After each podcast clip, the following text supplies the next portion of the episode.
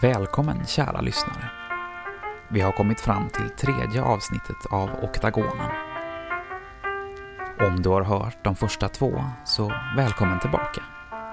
Om inte, välkommen hit.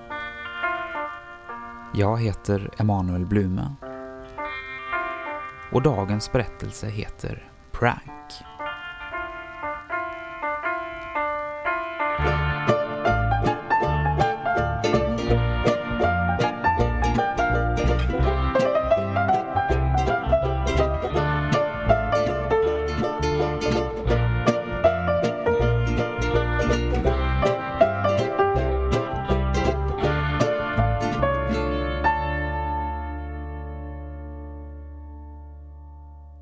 Det är tredje gången jag kommer in i det åttkantiga rummet i sjukhusets källare och första gången jag gör det på egna ben. Jag har varit utan rullstolen i tre dagar nu men kan fortfarande inte ta mig mer än tio meter med kryckorna utan att stanna för att hämta andan. Antonio, den flintskalliga mannen med plastapparaten på halsen, får syn på mig och brister ut i ett leende. Han för handen till halsen och säger något med en väsande röst som jag tolkar som grattis. Tack, svarar jag, ler tillbaka och antar att han syftar på att jag kan gå. Gunnar har redan satt sig ner. Jag ser mig omkring efter en fåtölj som ser så lätt ut som möjligt att resa sig ur och tar sikte på en brunrutig 70-talsmöbel med rejäla armstöd. Ett par kvinnor i 40-50-årsåldern hälsar på mig och frågar hur det går med kryckorna. Den yngre av dem känner jag igen sedan tidigare, men den äldre verkar ny. De presenterar sig som Susanne och Kristina. Vi småpratar en stund medan sällskapet går igenom samma ritual som de tidigare kvällarna. Antonio som blossar på sin pipa, jazzmusiken på grammofonen, stearinljusen som brinner i de gamla träljusstakarna. Jag vet att Rakel snart kommer att slå upp sin anteckningsbok och att när hon gör det kommer ljuden att tystna och taklampan slockna. Egentligen skulle jag vilja passa på att ställa några mera ingående frågor till Kristina och Susanne. Men jag har förstått att det finns vissa regler som gäller inom oktagonen. Det är inget som någon har sagt rakt ut, snarare något som alla verkar vara tyst överens om. Att inte tala om berättelserna till exempel, varken före eller efter. Man lyssnar på den som berättar, håller tyst under tiden, tar adjö och går därifrån. En annan regel verkar vara att inte tala om varför man är här. Vad man har för sjukdom eller vad man har råkat ut för. Folk har sneglat på mitt ben men ingen har frågat. Förutom Gunnar, men det var uppe på avdelningen. Oktagonen känns som ett eget land med egna regler som existerar parallellt med den verkliga världen där uppe. Den tredje och sista regeln jag uppfattat är att det är Rakel som bestämmer utan att ge order och utan att höja rösten. Jag önskar att jag visste vad hon hette egentligen. Jag frågade Gunnar en gång men det verkar inte som han visste heller. Så slår hon upp anteckningsboken. Samtalen tystnar. Antonio släcker pipan och lyfter nålen från grammofonen medan Gunnar släcker i taket. Den stora anteckningsboken ligger uppslagen framför Rakel. Hon lutar sig tillbaka, knyter händerna i knät och riktar ett leende mot Susanne kvinnan i 50-årsåldern. Ikväll är det din tur, säger hon. Tack, säger Susanne och griper tag om en bunt handskrivna papper. Det här är ingen direkt spökhistoria men jag har valt att berätta det ändå. Jag är lärare på en folkhögskola och det handlar om en elev jag hade. Fast det här var några år efter att hon hade gått hos oss. Rakel gör en anteckning i sin bok och nickar åt Susanne att börja.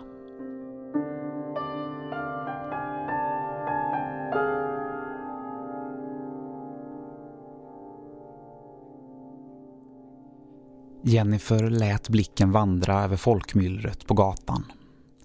Hon behövde en ensam man. Han fick inte verka alltför självsäker och inte ha för bråttom. Gärna kort. Efter ett par minuter hade hon hittat honom. Ett fyrtiotal meter bort kom han gående i riktning mot henne. Han var välklädd, såg ut att vara i 40-årsåldern och hade förmodligen sitt ursprung någonstans i Mellanöstern. Hans flackande blick tydde på att han inte bodde i stan. En kort nick och Johnny på andra sidan gatan. Han var beredd.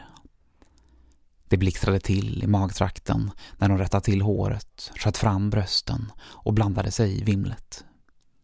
Hon hade gjort det här så många gånger. Ändå kände hon fortfarande den där kicken, lika starkt som första gången. Hon kände hur andningen blev häftigare när de fick ögonkontakt. Bara en sekund, sen slog han ner blicken. Det hände allt oftare att folk kände igen henne, men den här gången var hon säker på att han inte visste vem hon var. Perfekt. Ursäkta, sa hon och tog tag i hans arm. Ja. Vet du var McDonalds ligger? Jag ska träffa en väninna där. Ett ögonblick av förvirring i hans ögon. Sen lättnad när han kastade en blick över hennes axel och fick syn på den röda skylten. Det ligger där borta. Hon vände sig om och låtsades kisa. Jag har glömt mina linser. Kan du visa mig? Mannen såg besvärad ut. För ett ögonblick blev hon rädd att tappa honom. Snälla, bad hon. Det är verkligen jätteviktigt för mig. Men det ligger precis där, sa mannen och pekade. När hon insåg att han inte skulle följa med frivilligt tog hon honom under armen och började gå. Han följde med utan att protestera. Hon såg till att gå nära så att han skulle känna doften av hennes parfym. När de passerade övergångsstället lät hon sin hand snudda vid hans. Han log, förvirrat men glatt, och hon log tillbaka. Allt gick som planerat. Innan de kommit fram till McDonalds vek hon av åt vänster in på en tvärgata. Nu gick vi fel, sa mannen.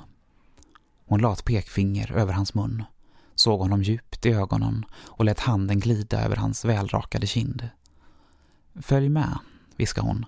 Jag har ett eh, förslag. Hon tog hans hand och ledde honom längre in på tvärgatan. Den här gången rörde han sig mer motvilligt. Han såg sig omkring och verkade inte gilla att det var nästan tomt på människor. När Jennifer bedömde att de var tillräckligt ensamma stannade hon och ledde in honom i en portuppgång. Han började säga någonting men hon avbröt honom. Vad tar du för en halvtimme? Han såg förvirrad ut, såg sig omkring som om hon hade talat med någon annan. Hon la handen om hans nacke och tvingade honom att se på henne. Lika mycket för att hålla honom kvar som för att han inte skulle få syn på Jonny som positionerat sig vid en lyktstolpe en bit bort. Jag förstår inte, sa han. Det gör du nog. Vad tar du? Jag betalar bra. Hon drog sig ännu närmare honom och lät ena bröstet röra vid hans skjorta. Hon hade fyllt på i hon med dubbla inlägg och tagit på sig ett urringat svart linne. I klackskorna var hon nästan en decimeter längre än han. Jag är inte intresserad, stammade han och drog sig undan. Inte du, men jag, viskade Jennifer och blåste honom i örat. Vad tar du? Det tog några sekunder för mannen att förstå vad hon menade. Hans ansikte skrynklade ihop sig i en blandning av förvirring och skräck. Hon hade hoppats på upphetsning. Kanske gick hon för fort fram. Nej, nej, du förstår inte, fortsatte mannen. Jag är inte sån. Jag är tandläkare. Hon såg på hans kroppsspråk att han var på väg därifrån. Det högg till i henne. Höll hon på att tappa honom? Dags att ta nästa steg. Hon släppte honom och började öppna väskan, medveten om att hon bara hade några sekunder på sig. Jag betalar bra, upprepade hon när hon höll fram den öppna väskan under näsan på honom. Det fungerade bättre än vad hon hade vågat hoppas. Mannen stelnade till och stirrade ner på sedlarna i väskan. Ett hav av pengar. Hon såg i hans ögon att han aldrig hade sett något liknande innan. Det här skulle kunna vara hur mycket som helst. Flera miljoner. I själva verket var det 80 000 kronor i hundralappar. Hon hade först tänkt dra fram dem i form av sedelbuntar men kommit fram till att effekten blev större om de låg löst i väskan. Medan mannen stirrade kastade hon en blick mot Johnny och såg hur han flinade. Den jäveln! Han visste hur svårt hon hade att hålla sig för skratt. Nå, vad säger du? viskade hon när hon tyckte att han hade stirrat tillräckligt. Han tittade upp på henne, ner i väskan igen och sen mot hennes bröst. Det ryckte i hans ena mungipa. Hundratusen, fortsatte hon. Räcker det? Han såg ut som om att han hade sett ett spöke. Hundratusen, stammade han. Kronor? Hon var på vippen att säga nej, dollar, din idiot. Men hejdade sig. Det skulle inte låta bra i inslaget. Du får dem efter att vi har... Eh, 150 000. Hon satte nästan i halsen. Killen var inte klok. 150 000. Det här blev bara bättre och bättre. Om hon bara lyckades hålla masken skulle detta bli ett av de bästa inslagen någonsin. Kanske det allra bästa. 125, sa hon. 140, annars blir det inget. 130. Hans blick vandrade återigen mellan pengarna och hennes bröst innan han såg henne i ansiktet och nickade. Okej, vart ska vi gå? Hon låtsades oförstående när de ställde ifrån sig väskan och satte sig ner på knä. Vi ska inte gå någonstans. Håll tyst nu. Hans ögon blev stora som golfbollar när hon började knäppa upp hans byxor. Det ryckte på nytt i hans mungipor men han gjorde ingen ansats att försöka ta sig därifrån. Jennifer såg i ögonvrån hur Jonny började röra sig över gatan. Med en retsam smekning drog hon ner mannens byxor så långsamt hon vågade. Han vacklade till, som om han var på väg att svimma. Jonny var nästan framme. Är du beredd? Frågade hon och slickade sig om läpparna. Mannen gav ifrån sig ett läte som påminde om en gnisslande dörr. I samma sekund var Jonny framme. Han satte papperstutan till munnen och blåste med sina lungors fulla kraft. Tutan vecklade ut sig och fladdrade bara några centimeter från mannens öra. Han gallskrek, kastade upp händerna i luften och började studsa upp och ner med byxorna nere vid fotknölarna innan han med en blixtsnabb rörelse böjde sig ner och drog upp dem till midjan. Jenny förklarar inte att hålla sig utan börjar gapskratta. För ett ögonblick önskade hon att det var tv de gjorde istället för radio. När Jonny slutade blåsa rullade papperstutan ihop sig som i en tecknad film. Hellre prank än punk! ropade Jonny innan han också började skratta. Mannen stirrade med stora ögon på dem båda. Han tog stöd mot väggen och såg ut som att han skulle trilla omkull när som helst. Du har blivit prankad, sa Jonny när han slutat skratta. Det kommer att sändas i nästa veckas prank i New Powerbase Radio. Fan vad kul, grattis! Du behöver bara skriva under det här så får du tusen spänn direkt in på ditt konto. Två tusen om du vill vara med i studion och snacka om det. Jennifer hade redan plockat av sig den dolda mikrofonen, hängt väskan över axeln och fiskat upp sin telefon ur fickan. Hon hade fått ett sms. Helvete, sa hon till Jonny. Vi måste lämna tillbaka pengarna till banken redan nu i eftermiddag. Men stick och gör det direkt då, så sköter jag om det här. Du var skitbra förresten, strålande. Jennifer skyndade därifrån i riktning mot parkeringen. Hon kastade en blick tillbaka in på tvärgatan, såg hur den förvirrade mannen satte sin namnteckning på kontraktet som Jonny höll fram och hur Jonny dunkade honom i ryggen. Han var bra på det där. Bra på att få förlorarna hon valde ut och känna sig som vinnare. Jennifer kom fram till bilen, satte nycklarna i tändningslåset och körde därifrån. Det var egentligen först när hon klev in på banken som hon reflekterade över att hon faktiskt gick omkring med en väska proppfull med kontanter. Hon tog ett hårdare tag om handtaget. Jonny hade föreslagit låtsaspengar, men hon hade vägrat. Låtsaspengar såg ut som låtsaspengar. Ett bra prank krävde riktiga grejer. Det var något hon hade lärt sig tidigt. Hon tog sin nummerlapp och stönade när hon såg att hon hade över 30 personer framför sig i kön. Fan också. Hon såg sig omkring, fick syn på en ledig stol och skyndade sig att lägga beslag på den mitt framför näsan på en äldre dam. Tanten stirrade förorättat på henne i några sekunder, men när Jennifer inte låtsades om henne gick hon muttrande därifrån. Jennifer tittade inte ens upp. Hon var van vid att folk hade åsikter om henne. Hade hon brytt sig om sånt hade hon inte blivit långvarig på det här jobbet. Det hade börjat på skoj, som ett kort inslag i ett annat program. Hon hade kommit på idén själv, på den tiden hon bara var praktikant på New Powerbase Radio. Inslaget hade kallat för Jennifer Jävlas och gick oftast ut på att hon med dold mikrofon hade dykt på inte ett ont anande människor på gatan eller i affärer och utsatt dem för konstiga frågor eller vrickade förslag. Det hade varit improviserat, slarvigt och helt utan budget. Men lyssnarna hade älskat det. Lyssnarsiffrorna ökade för varje program och på redaktionen hade de kallat henne för geni. Det hade inte dröjt länge innan hon hade fått fast anställning och Jennifer Jävlas hade blivit ett eget program. Efter ett halvår hade de bytt ut namnet till Prank och hittat på en jingel. Hellre prank än punk. och programmet hade seglat upp bland radiokanalens mest populära. Hade någon konfronterat henne med att hon hade snott hela konceptet rakt av hade hon inte nekat. Men så länge ingen brydde sig var det bara att tacka och ta emot. Candid Microphone hade blivit en radiosuccé i USA redan på 50-talet innan det ersattes av det enormt populära dolda kameran i tv. Det enda hon gjort var att damma av det gamla radiokonceptet och anpassa det till 2000-talet. Medan tv-programmet hade blivit gammalt, stelt och mossigt hade en ny generation radiolyssnare vuxit upp som älskade att höra människor av kött och blod hamna i de mest bizarra situationer. Hon hade inte varit först, men hon hade varit den första att göra det bra. Det var fräschare än dokusåporna, roligare än humorprogrammen och smartare än de trötta programledarna som satt i P4 och desperat försökte hitta roliga vinklingar på nyheter eller göra något halvkul av galningar som ringde in till fåniga pratprogram. Till skillnad från dem var hon rolig på riktigt. Hon kunde plocka upp människor ur verkligheten och komma närmare dem än vad som någonsin gick i en studio där allt var förberett och tillrättalagt.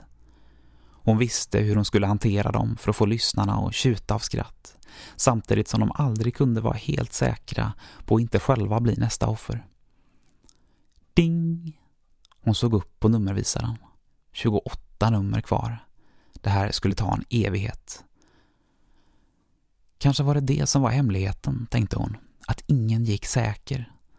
Att vem som helst kunde råka ut för vad som helst. Hon återanvände aldrig ett prank och hon hade en oändlig ström av idéer. Faktum var att programmet hade räddat New Powerbase Radio från nedläggning.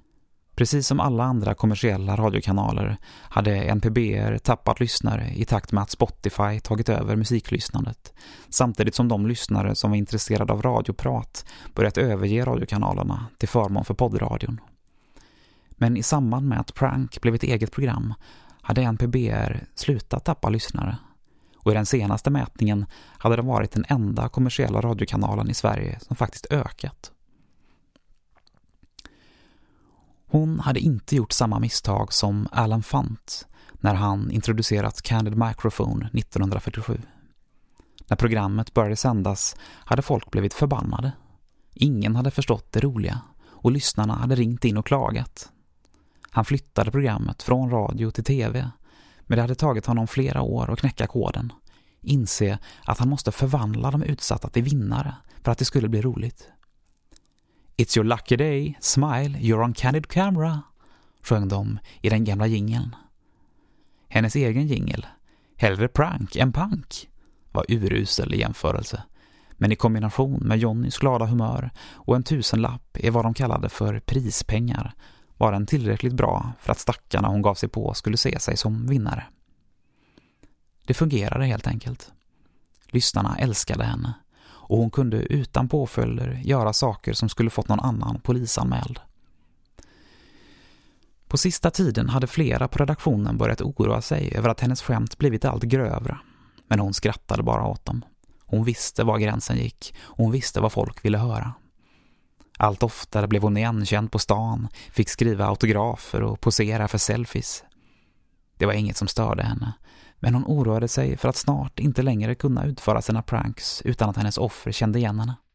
Hon blev avbruten i sina funderingar av att en grå BMW tvärnitade på gatan utanför. Någon ropade och pekade ut genom fönstren. Jennifer vände på huvudet och såg hur tre svartklädda män hoppade ur bilen och började springa mot bankentrén. De hade svarta rånarluvor och två av dem bar vad som såg ut som automatvapen. Folk pekade och reste sig ur sina stolar för att se vad som hände. Vad i helvete? mumlade en flintskallig man bredvid henne och började stirra anklagande på personalen i kassorna. På bara ett par sekunder hade de maskerade männen stormat in genom dörrarna. Två av dem sprang mot kassorna, den tredje ställde sig bredbent framför utgången och riktade sitt vapen mot folkmassan. Ner på golvet, skrek han. Allihop. Den som vägrar blir skjuten. Kaos utbröt. Människor kastade sig till golvet som käglor i en bowlinghall. Jennifer gjorde samma sak som alla andra. Hon gjorde det utan att tänka. Som om kroppen styrdes av någon annan än hon. Trots adrenalinet som på ett ögonblick hade fyllt hennes muskler kändes rörelserna långsamma och utdragna. Hände det här på riktigt? Ett plötsligt skott fick henne att blunda och pressa sig mot stengolvet. Någon skrek från kassorna och hon såg i ögonvrån hur en kille i vit skjorta försökte resa sig från kontorstolen med handen tryckt mot bröstet innan han snubblade och föll till golvet. Backa från kassorna, röt den av rånarna som ställt sig vid dörren. Knyt händerna bakom huvudet. Nästa som försöker larma får en kula i skallen. Jennifer försökte andas, men fick knappt någon luft. Push-upen med inläggen pressade mot hennes bröstkorg. Det snurrade i huvudet. Allt gick så fort. Hon hängde inte med. Från kassorna hörde hon killen i den vita skjortan jämra sig. Hade de skjutit honom på riktigt? Skulle han dö? De två andra rånarna hade försvunnit in bakom kassorna där hon antog att bankvalvet fanns. Minuterna som följde var en mardröm. Två gånger hörde hon skott, varav det andra följdes av ett plågat skrik. Kvidandet från killen bakom kassan blandades med gråt och snyftningar från människorna som låg tryckta på golvet. Vakten vid dörren vankade otåligt av och an, hela tiden med fingret på avtryckaren. Då och då kastade han en blick ut genom fönstret. Jennifer kisade mot honom där hon låg med hakan mot golvet. Hon kunde nästan urskilja hans ögon innanför rånarluvan. De såg stressade ut, nästan panikslagna. Vad skulle hända om polisen kom? Skulle det bli ännu mer skottlossning? Blodbad? Hade någon ens hunnit ringa polisen innan alla kastade sig till golvet?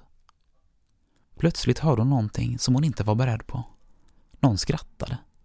Ett kort, nervöst skratt, följt av viskningar. Vakten såg upp, förvirrad. Fler viskningar och ytterligare ett skratt. Precis bakom henne började någon fnissa. Jennifer förstod ingenting. Sen kände hon hjärtat frysa till is när hon hörde sitt namn viskas. Känner inte igen henne? Det är ju Jennifer Karlsson. Vem?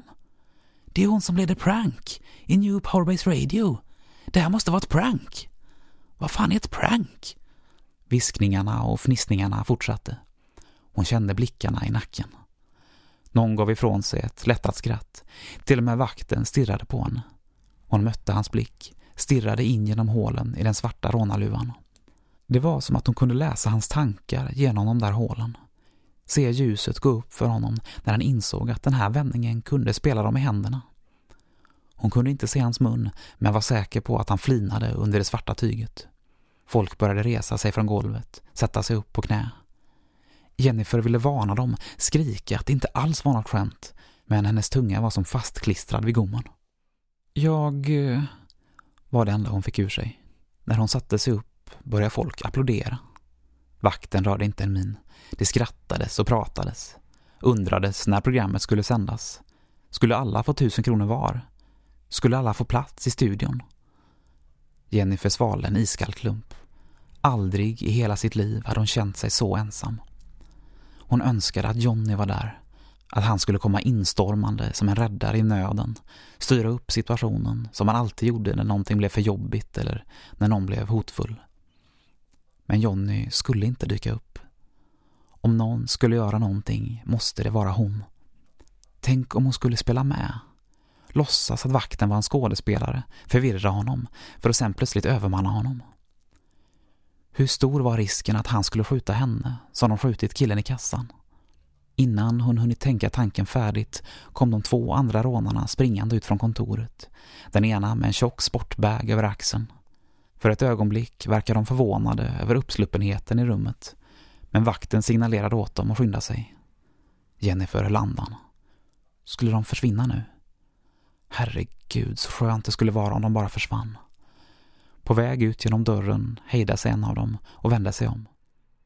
Jennifers hjärta stannade. Väskorna också, ropade rånaren. Handväskor och plånböcker, kasta hit, fort! Väskor och plånböcker började flyga genom rummet. Nej, nej, nej, tänkte Jennifer, men fick inte fram ett ljud. Rånaren, som inte bar på sportbaggen, drog fram en plastkasse, fyllde den med allt som landade på golvet framför honom. Han gav henne en kall blick, som för att säga ”Tack för hjälpen, bitch”. Hon trodde inte sina ögon när någon kastade sin vigselring. Den rullade över golvet och stannade bara en meter framför henne med ett smattrande ljud. Rånaren tvekade en bråkdel sekund innan han sträckte sig fram för att ta den. Jennifer kände adrenalinet explodera i kroppen. Det var nu eller aldrig. Om hon kastade sig över honom skulle hon kunna hålla upp honom som en sköld så att de andra två inte kunde skjuta. Hennes muskler spände sig som stålfjädrar. Hon kunde klara det. Ett, två... Jennifer, får vi ta en groupie med dig? En arm högg tag i hennes axel. Hon slog bort den på ren reflex. Två tjejer i 20-årsåldern hade kommit fram till henne. Den ena såg sårad ut och höll sig om handen medan den andra log entusiastiskt. Det går jättefort. En med oss alla tre. Rånaren hade redan plockat åt sig ringen. Han kastade ner den i plastpåsen och skyndade ut genom dörren tillsammans med de två andra. Jennifer kunde inte göra annat än att stirra på dem medan de sprang tillbaka till bilen. Vad händer nu? Undrade hon. Den grå BMWn som stått på tomgång med en väntande chaufför rivstartade och försvann längs gatan. Kör de iväg? undrade en av 20-åringarna. När får vi tillbaka våra grejer? Det var inget skämt, viskade Jennifer. Vad sa hon? ropade någon. Det var inget skämt, upprepade hon. Högre den här gången. Det var på riktigt. Jag hade inget med dem att göra. Det blev så tyst i rummet att hon inte vågade andas. Till och med killen bakom kassan tystnade. Någon skrattade och menade att det är klart att det var ett skämt. Vad skulle det annars vara? Jennifer skakade på huvudet och stirrade ner i golvet. Långsamt började det gå upp för folk vad som hänt. Det svors och muttrades. Någon började gråta. Någon spottade henne i ansiktet. Någon annan kallade henne för en jävla lögnare. Den flintskallige mannen som suttit bredvid henne ryckte åt sig hennes väska. Men du fick behålla väskan, fräste han, medan vi kastade bort våra, utan att du så mycket som sa något. Han drog upp dragkedjan och vände upp och ner på väskan, helt oförberedd på regnet av sedlar som föll ut över golvet som stora konfettiflingor. Under ett kort ögonblick avstannade alla rörelser i rummet. Sen kastade sig den flintskallige på alla fyra och började rafsa åt sig av sedlarna, följd av minst 20 andra som gjorde samma sak. Jennifer såg som i en dimma hur människor slogs med hundralapparna, slet några av dem i stycken, stoppade vad de kunde i fickorna och försvann ut genom dörren en efter en, medan polissirener började ljuda på avstånd. Det dröjde inte länge innan hon var ensam kvar. Hon hade sjunkit ner på knä, oförmögen att ens stå upprätt. Det var då hon fick syn på den. En ensam sedel låg kvar på golvet. Skrynklig, med ett skoavtryck rakt över, men hel. På skakiga knän kravlade hon sig mot den. Det gick i snigelfart. Hon sträckte sig för att plocka upp den när en svart stövel plötsligt trampade tungt och hårt på hennes hand. Hon gav ifrån sig ett svagt kvidande medan handen fylldes av smärta och ögonen av tårar. Hon tittade upp och när hon torkat tårarna ur ögonen med sin fria hand insåg hon att det var samma tant som hon hade stulit sittplatsen från när hon kommit in på banken. Tanten böjde sig ner och plockade upp sedeln. Hellre prank än pank, sa hon, log i ett glädjelöst leende mot Jennifer och gick därifrån.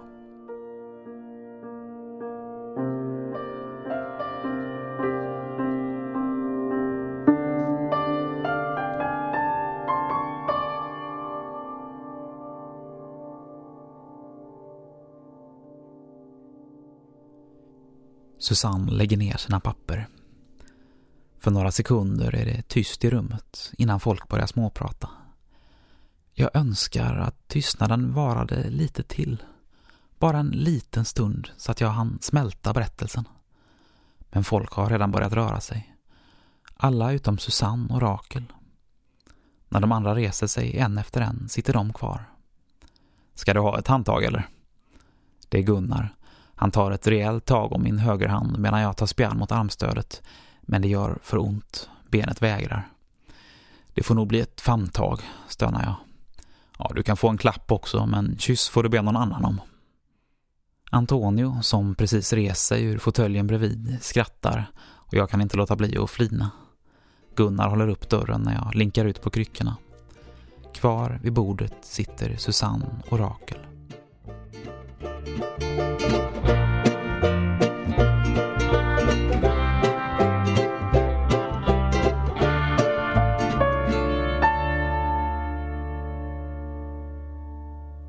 Du har lyssnat på Prank, tredje avsnittet av Oktagonen.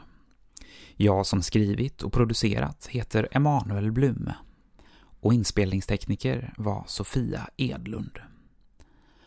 Oktagonen är en samproduktion mellan Typ förlag och Mörkersdottir förlag. Nästa vecka handlar det om ett av popmusikens största mysterier. Vi hörs då.